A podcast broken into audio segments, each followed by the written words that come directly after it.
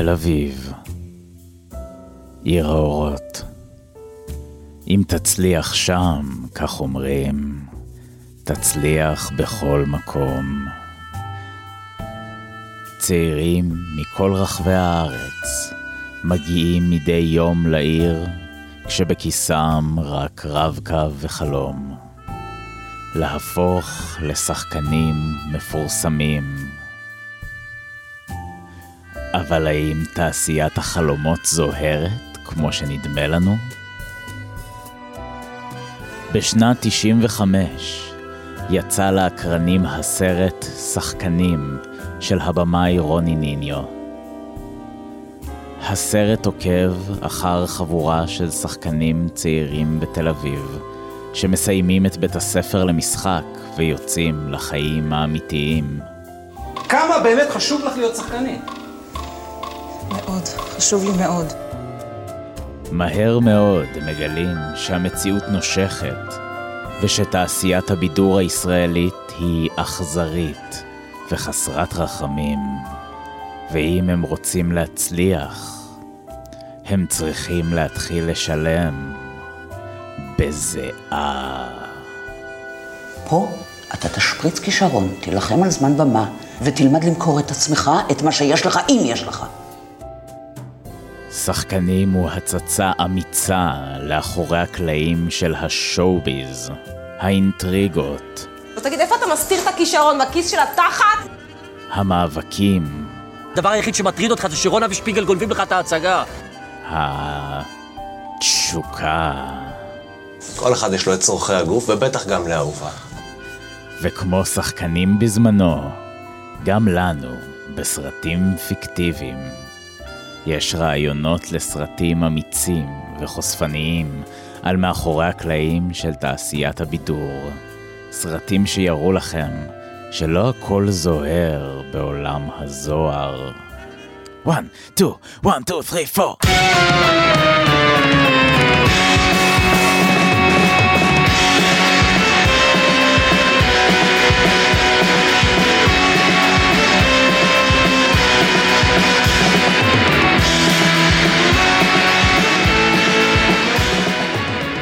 כן, אתם מאזינים לסרטים פיקטיביים, הפודקאסט שבו אנחנו ממציאים סרטים שאנחנו אף פעם לא הולכים לעשות. אני בן סגרסקי, ולצידי שותפי להנחיה, הסטודנט המתוסכל לקולנוע, יובל ניצן.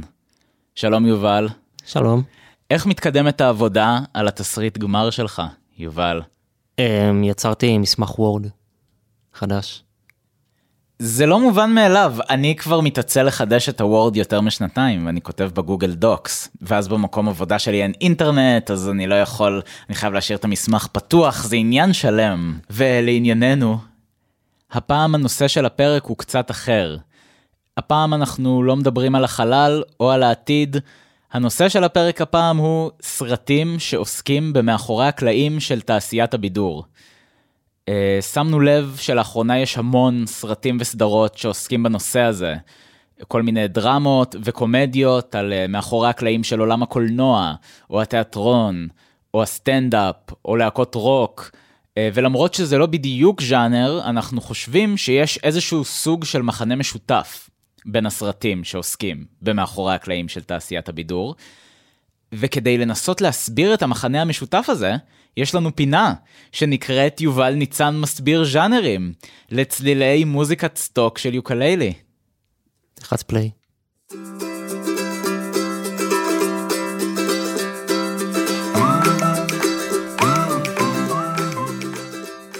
סרטים על תעשיית הבידור קיימים כמעט מאז שיש סרטים. משואו פיפל שיצא ב-28, דרך שיר השיר בגשם ועד רם טרופי וארגו, הז'אנר הרחב הזה כולל בתוכו סרטים עם מגוון ז'אנרים אחרים. אני מוצא בז'אנר הזה שתי קבוצות רחבות מאוד. סרטים שבהם הגיבור הוא אדם אנונימי ומטרתו היא לפרוץ לתעשיית הבידור ולהשיג פרסום ותהילה, למשל לה לה לנד. וסרטים שבהם הגיבור הוא כבר חלק מהתעשייה וצריך להתמודד עם הזיוף והשחיתות שפושים בה בכל פינה, למשל סטייט פינת מיין. הסוג הראשון של הסרטים נותן לנו תקווה שנוכל גם אנחנו להתפרסם יום אחד, והסוג השני מאפשר לנו לנשום לרווחה על כך שאנחנו לא חלק מהתעשייה הזאת, ולשמוח בחלקנו. כאן מנחם הורוביץ, שווה בדיקה. תודה רבה, יובל ניצן. היום אנחנו הולכים לדבר על סרטים שעוסקים בתעשיית הבידור, בסרטים על מאחורי הקלעים של תעשיית הבידור.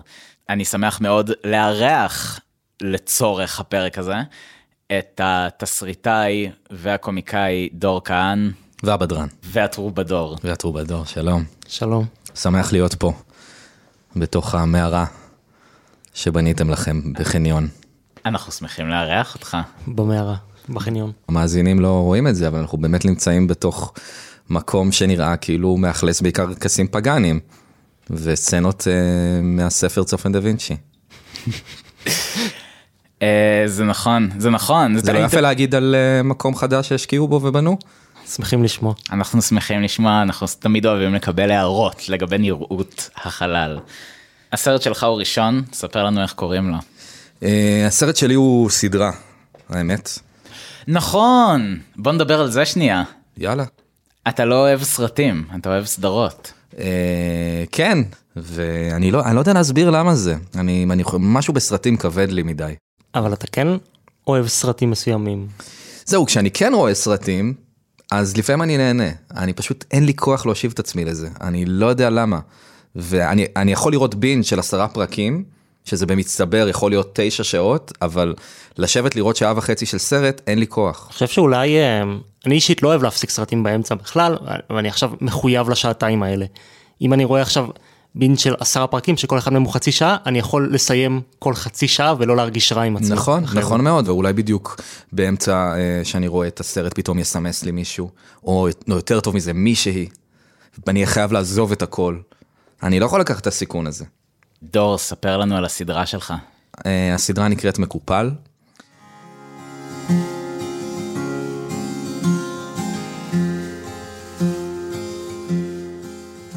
גור הוא אמן אוריגמי ותיק שמופיע מדי שבוע במתנסים שונים ברחבי הארץ. הוא חי ונושם את עולם האוריגמי ונשטף באור הזרקורים. אבל גם נאלץ להתמודד עם סיטואציות מורכבות בחייו האישיים שהתחום מביא עמו. התא המשפחתי שלו, בו הוא חסר באופן קבוע. הקהל שלא מפסיק לדרוש ממנו לקפל, גם בסיטואציות הכי לא מתאימות. והצעירים שנוהרים לתחום ומאיימים על מעמדו הבלתי מעורער ככהן האוריגמי של ישראל.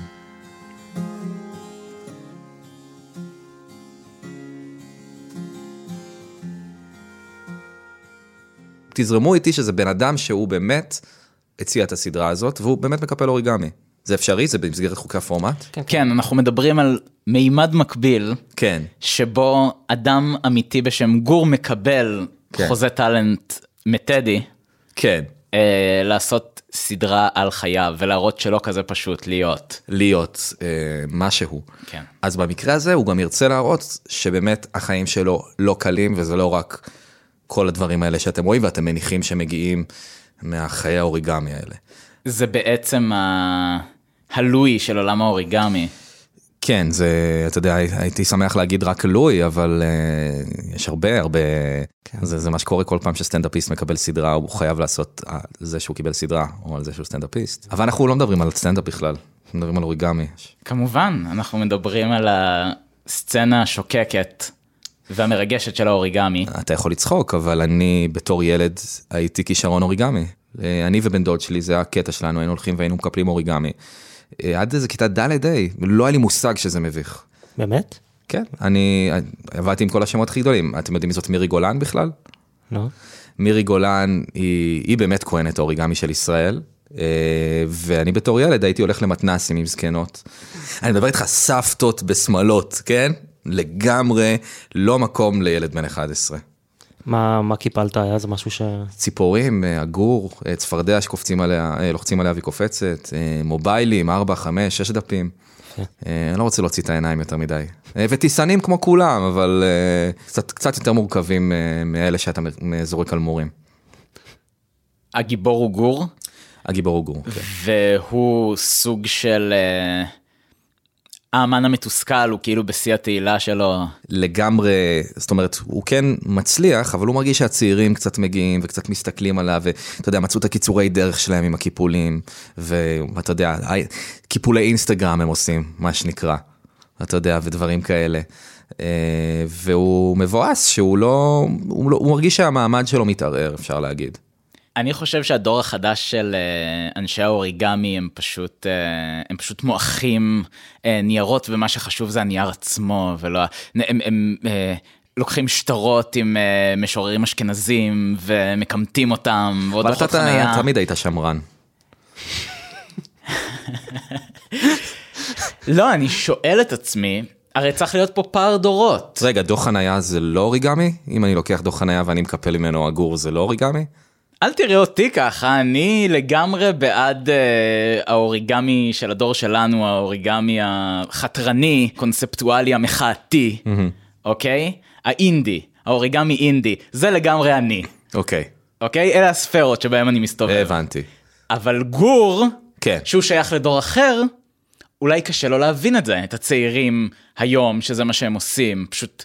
Uh, אתה רואה את כל גלריות האוריגמי שלהם וזה הכל פשוט uh, כדורי נייר מקומטים והוא אומר לעצמו מה זה ילד בן uh, שמונה יכול לעשות את זה. נכון והוא אומר אני רוצה להרגיש עדיין רלוונטי אני רוצה להרגיש שיש סיבה שאני עדיין קיים אז אז הוא כועס על כל אלה זה מעצבן אותו הוא רוצה להגיד ככה עושים את זה לא כמו שאתם אני יודע איך עושים את זה ואתם הורסים את התחום הזה.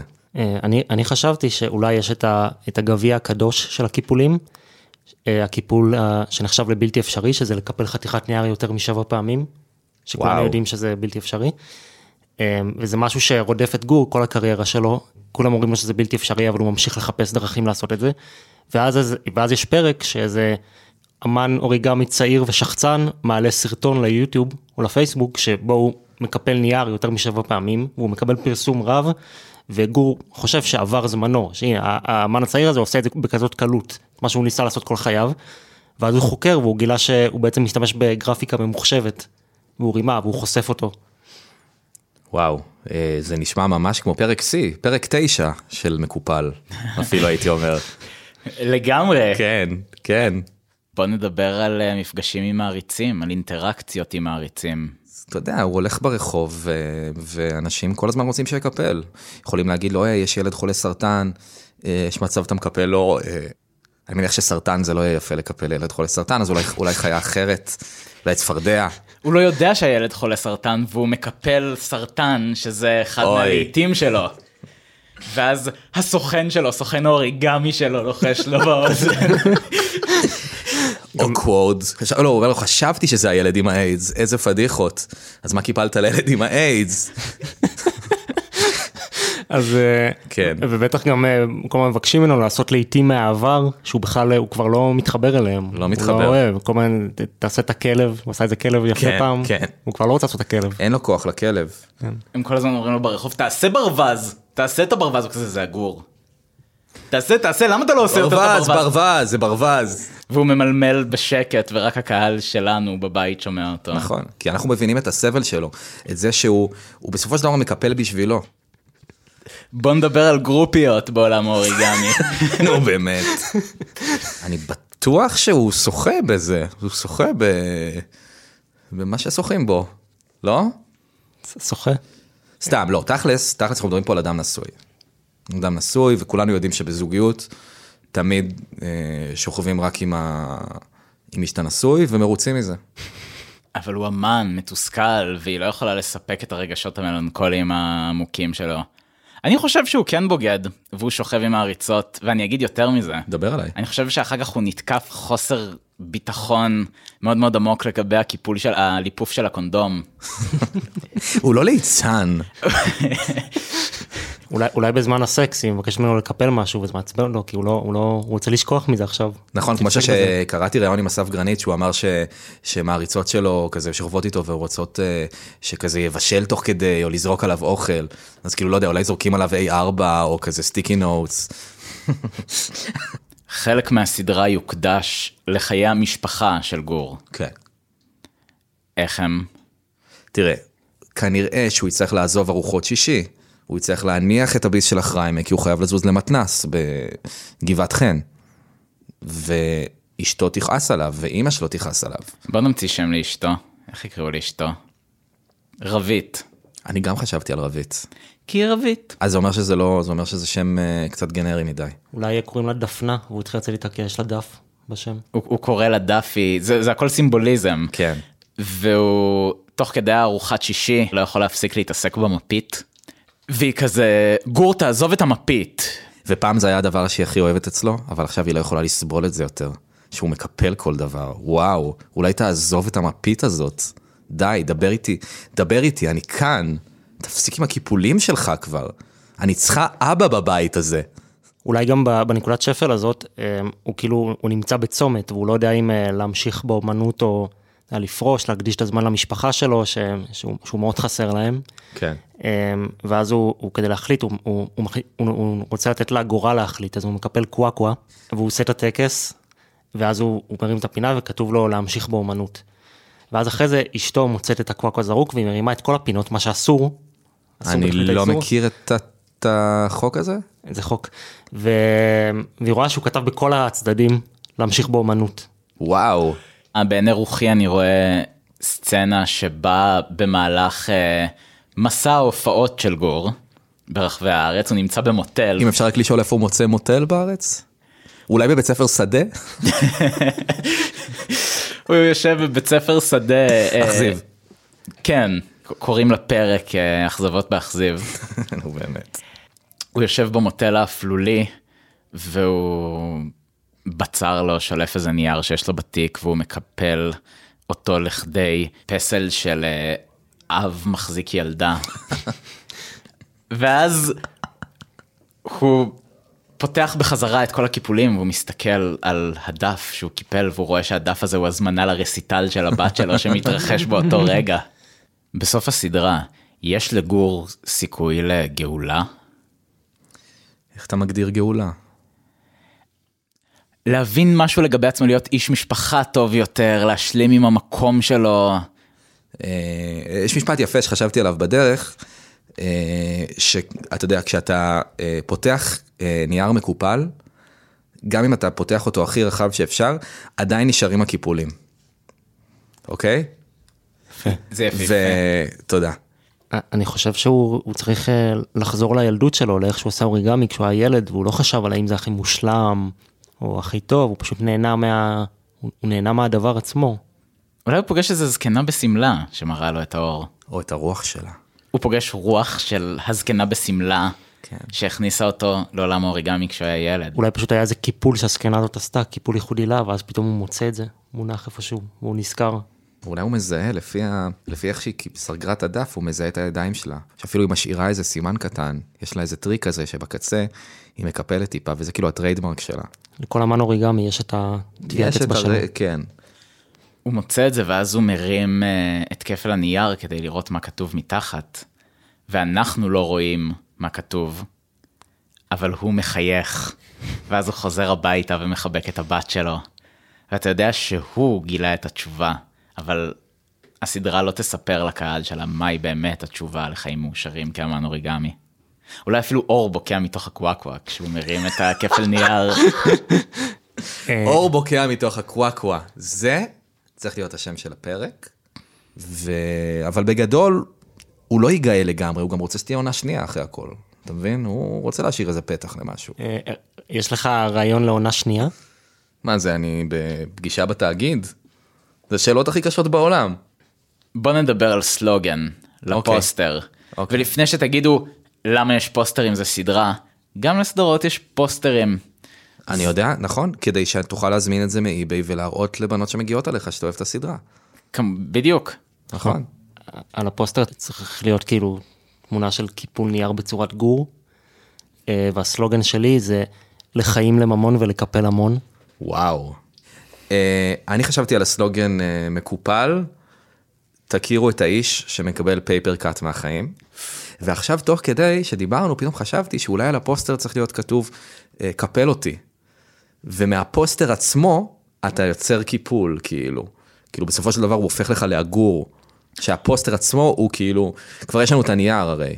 אני חשבתי שהפוסטר יהיה פשוט גור במבט אה, מת, כי אנחנו תמיד מכירים את גור מהטלוויזיה כגור של האוריגמי שתמיד מחייך. עכשיו הוא לא מחייך, כי הוא בן אדם עמוק, וכתוב, החיים שלו מושלמים, פסיק, על הנייר.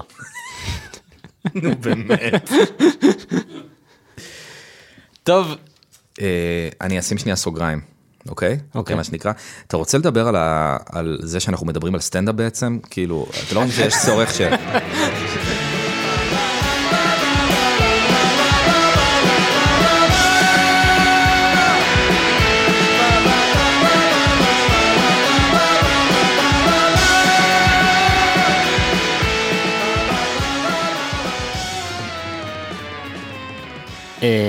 טוב, בן, נעבור לתקציר שלך. למה לא, אני אומר.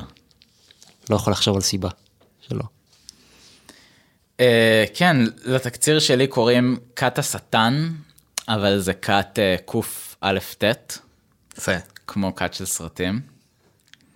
Uh, well, התעשייה שהוא עוסק בה זה תעשיית הקולנוע מן הסתם, uh, וזה הולך ככה.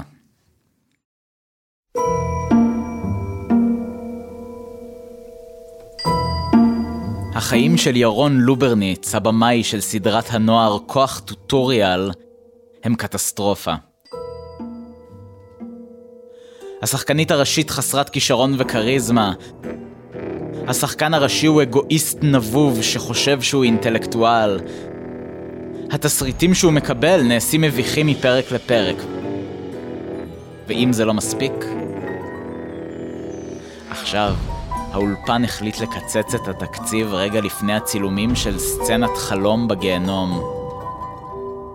ירון לא מוכן לתת לחזון שלו לרדת לטמיון, וכשהוא מוצא בסטימצקי ספר מגיה שחורה, הוא מחליט לקחת את צוות הצילום לגיהנום עצמו כדי להשיג את הסצנה.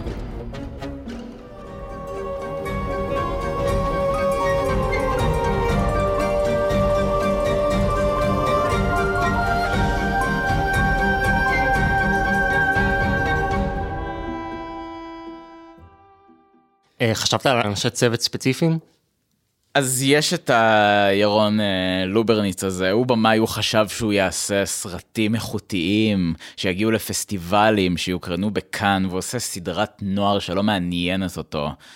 אמ, והוא מנסה להחדיר לזה קצת נשמה, קצת ארטהאוס, קצת רוח אומנותית, אבל אף אחד לא משתף פעולה. שחקנית, היא קיבלה פרוטקציה בכלל, היא שייכת לאיזה שושלת כזאת של אה, אצולה ברנז'אית כזאת. היא אולי מקסימה, אבל היא לא שחקנית טובה. אתה אומר, היא אולי מקסימה, כאילו היא פה, והיא תיעלב. אני בטוח שהיא מקסימה. והבחור שהוא השחקן הראשי, הוא מלא בעצמו, הוא חושב שהוא מתחזק, הוא חושב שהוא רוחני, הוא חושב שהוא ראפר, הוא כל היום בסטורי. אני מניח שיש לו שרשרת עם אה, זנב של לוויתן. אתה יכול להיות בטוח בזה. בסדר גמור. וכל התאורנים, צלמים, הם רק מרגישים שהם אה, דופקים כרטיס, כי זה מה שהם עושים, זה כולם אנשים שבורים, ו... וחברת ההפקות מקצצת לו את התקציב. אז הוא הולך בקניון לקנות איזה סמבוסק ולהירגע, ובדרך הוא רואה שיש מבצע בסטימצקי, הוא נכנס פנימה. הוא קנה עם הספר הזה במבצע גם שני ספרים רגילים? כן, הוא קנה את כל האלנה פרנטה. ש- קנה כאילו שלושה אלנה פרנטה ו... וספר מגיה שחורה שיכול להחזיר אותך לגיהנום? קוראים לה אלנה פרנטה או אלנה פרנטה? אני לא יודע. פרנטה, לא? מדי. פרנטה? בוא נעצבן את, את כל המאזינות ונגיד את זה בדרך הכי לא הגיונית. הסדרה, שווה לדבר גם עליה. כן. אז יש uh, סדרה בתוך העולם של הסרט. זו סדרת נוער מהסוג של גיורא חמיצר, um, השמינייה, או לא יודע, גליס, החממה, דברים כאלה. חשבתי שקוראים לה כוח טוטוריאל. זה שם נהדר. רצף המחשבה שלי היה כזה, אם זו סדרת נוער צינית ונטולת נשמה, ישב איזה מפיק ואמר לעצמו, מה הנוער אוהב היום? איזה דברים הוא אוהב? תביאו לי, תביאו לי את מומחי האינטרנט לדבר על מה קורה בהאינטרנט. ואז הביאו את גיא טיווי, מי עוד יש? שחר סויקיס. אה, בנזיני, והיה פאנל כזה נורא מכובד. מפה לשם, הם הגו סדרה בשם כוח טוטוריאל, שבה לכל אה, נער, שהוא כמובן משוחק על ידי שחקן בן 26, והוא uh, חתיך, והוא שרירי והוא שזוף, יש לו כוח שקשור לטוטוריאל ביוטיוב. אחד עושה סליים, אחת עושה מניקור. יפה.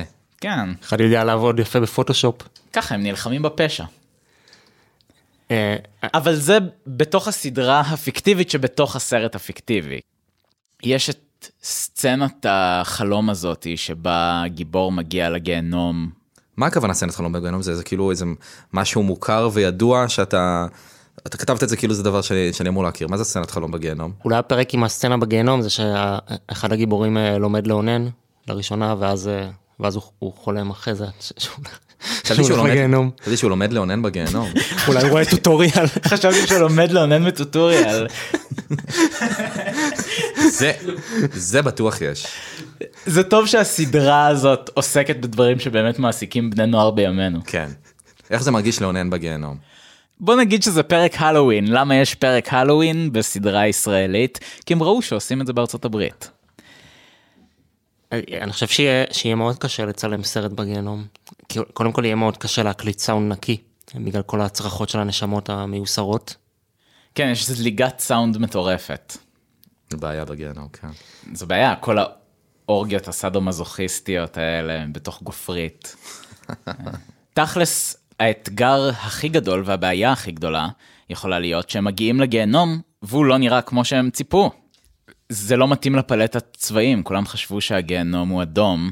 נכון, וזה גם בגלל סאוט פארק הסרט, אגב. יש הרבה ייצוגים של הגיהנום בקולנוע. אני חושב שזה סאוט פארק הסרט. אה, אוקיי. אבל אז הם מגיעים וזה לא אדום בכלל, זה ורוד כחול. כן. יש את השחקנית, אנחנו צריכים למצוא לה שם. ריף משהו. אז לשחקנית הראשית קוראים ריף ויש לה שם משפחה, אתם יודעים, זה כמו מין משפחת בנאי כזאת, או משפחת דיין, זה משהו גדול, אוקיי? נקרא להם משפחת, אה, קבלן. כן, ריף קבלן. ואז הם יורדים לגיהנום, והם פוגשים שם את הרוח של אה, שרג הקבלן, הבדרן מראשית ימי המדינה. וואו. שהיה שחקן מדהים, אה, שירון הבמאי מעריץ, וירון הבמאי מסדר שהוא יעשה דיבוק לשחקנית כדי לשפר את איכויות המשחק שלה, אבל זה מאוד פוגע בה. היא לא יודעת שזה מה שקורה. זה לא אומר שסבא שלה ידבר מגרונה פתאום? כן, אבל בקול שלה. הבנתי, טוב, פשוט אה, לא, מעולם לא, לא נכנס בי דיבוק ולא נכנסתי כדיבוק, אז אני פחות פחות מכיר את, את הנהלים. אה, אני חשבתי על משהו דומה, האמת, חשבתי שאולי אה, היה אמור להיות איזה שחקן ראשי, שהוא היה ממש אה, כאילו גזען ומטרידן ושחקן שידוע בתעשייה שמאוד קשה לעבוד איתו. ואז הוא מת ממש לפני הצילומים וכולם נשמו לרווחה. ואז כשמגיעים לגיהנום הם פתאום רואים אותו שם והוא הוא דורש אה, לשחק בתפקיד שהובטח לו אבל הוא קשור אה, למיטת עינויים בוערת ונשרים מנקרים את עיניו כל הזמן אז אז זה קצת בעיה כי זה גם לא מתאים לתפקיד שהוא אמור לשחק. אנשים מתים די הרבה לאורך אה, הצילומים, כן? כי הם בכל זאת בגיהנום, יש לבה, יש המון יש שם דברים. אחוזי תמותה מאוד גבוהים. אני מתכוון שאנשי צוות הצילום מתים תוך כדי. ואז פשוט מופיעים שנייה אחר כך? כן, אבל אז פתאום הסאונדמן מת, והוא לא מגיע ביום אחרי. אז הוא הלך לגן עדן. כן, ועכשיו מה תעשה? וואי, זה תיק, אה? ממש, זה מעכב את ההפקה, והם צריכים למצוא מישהו שיעשה את זה, ו- ואולי הם צריכים... אחד השדונים שם אוזניות ומחזיק בום אולי. מנצלים אותו. כן, הם צריכים גם הם צריכים בשלב כלשהו להעביר רק אנשי צוות שהם חארות כדי שהם ידעו שהם ילכו לגיהנום. עם, אה, וואו, נכון. חשבתי קודם כל על, ה, על העוזר במאי שהוא מאוד לחוץ מכל המפגעי בטיחות בגיהנום כי זה כי תכל'ס זה אחריות שלו. אה, ואולי אה, נגיד הם, הם מוצאים איזה שד מקונף שיתלה פנסים למעלה אבל הוא עוצר אותו כי אין לו, אין לו אישור עבודה בגובה אז הוא עוצר את ההפקה. יש, יש שד עם ריתמה? אה, חייב להיות. הם לאט לאט מתחילים לחרב את הגיהנום עם כל התקנות הבירוקרטיות שלהם, הגיהנום כבר לא יכול לעבוד. למרות שאני חושב שכל המתקני עינויים בגיהנום יכולים גם לתפקד כמסילות. אה, לדולי. של- כן, בדיוק. כן. צילום, מנופים. זאת אומרת, כל מה שהם היו צריכים, הם פשוט צריכים לעשות את זה מהשלדים והעצמות, שעדיין מחובר אליהן בשר שמהם מורכבים מתקני העינויים בגיהנום. זו מחשבה מאוד מאוד יפה, ואני בטוח שאם אתה תצא ליום צילומים בגיהנום, אתה באמת תסתדר, אה, תסתדר מאוד מאוד יפה. אה, יש לך רעיון לסרט המשך? כן, אני חייב, כי זה יהיה להיט בטוח. אני חייב לחשוב הלאה. הסרט הראשון היה בגיהנום, הסרט השני מן הסתם צריך להיות בגן עדן. הוא כמו פסטיבל סרטים קיקיוני. מה זה אומר? אתה בגן עדן, אבל יש המון דרגות שונות של אישורים. זאת אומרת, יש אנשים, ש... יש המון אה, חללים שאליהם רק המקושרים יכולים להיכנס. חשבתי שאמרת חללים, כאילו חללי צה"ל. כמובן. כי הנחתי שכל גן עדן זה חללים. יש חללים שרק חללים וואו. יכולים להיכנס אליהם. אוקיי. ואתה, הכל זה פרוטקציה, אתה כל הזמן צריך, וכולם נורא מזויפים אחד לשני. אולי מישהו מגיע לגן עדן אבל הוא לא מקבל את האישור ברמה שהוא חושב שמגיע לו אז הוא עושה שם עניין. רגע, הדביל הזה אשכרה לוקח אותם שוב, כאילו, ל... שוב עם הספר הזה בסטימצקי? והוא שוב לוקח אותם לגן עדן אחרי כל מה שהיה לו בגיהנום? כן, הוא נרקסיסט ברמות קשות, וגם הסצנה שהוא צילם בגיהנום, בסוף הייתה מדהימה. וואלה. מעניין. אולי, או שלא, או שהיא הייתה מחורבנת לגמרי. כמו שהייתי עושה בגיא זוהר, הייתי אומר משהו ואחר כך בבית מבין שכנראה לא, לא צדקתי במה שאמרתי באותו רגע, אבל כבר הקליטו, אז כן, אז זו דעתי, וזה מה שאני חושב. אה, חשבת על סלוגנים? חשבתי על כמה סלוגנים. הראשון הוא, הם רצו לקבל קרן, הם לא ציפו לקרניים האלה. כל הכבוד, אתה רשאי לכתוב כותרות במוספי ספורט. זה חלום חיי. אני, אני תמיד רציתי לכתוב תקצירים אה, באינפורמיישן של הוט. אני חושב שיש ממש אה, מקצוע כזה. עוד סלוגן, סצנה 6, שלוש נקודות. שוט 6, שלוש נקודות. טייק 6, 6, 6, אקשן. וואו. מחריד. כן, נורא. מה הסלוגן שלך, יובל ניצן? השטן לובש את neck mic? איזה יופי. איזה יופי.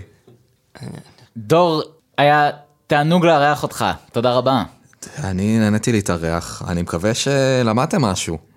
למדנו כל כך הרבה. למדנו בעיקר על חברות. כן, החברות שרכשנו לאורך הפודקאסט. תודה רבה ליובל ניצן, תודה רבה לבן סקרסקי. תודה רבה לאבי גל, טכנאי ההקלטה שלנו. תודה רבה לדוד גודמן, המפיק שלנו. תודה רבה לעורכת, תות שגיא. ותודה לכם, מאזינים פיקטיביים, שהקשבתם לעוד פרק של סרטים פיקטיביים. ולהתראות.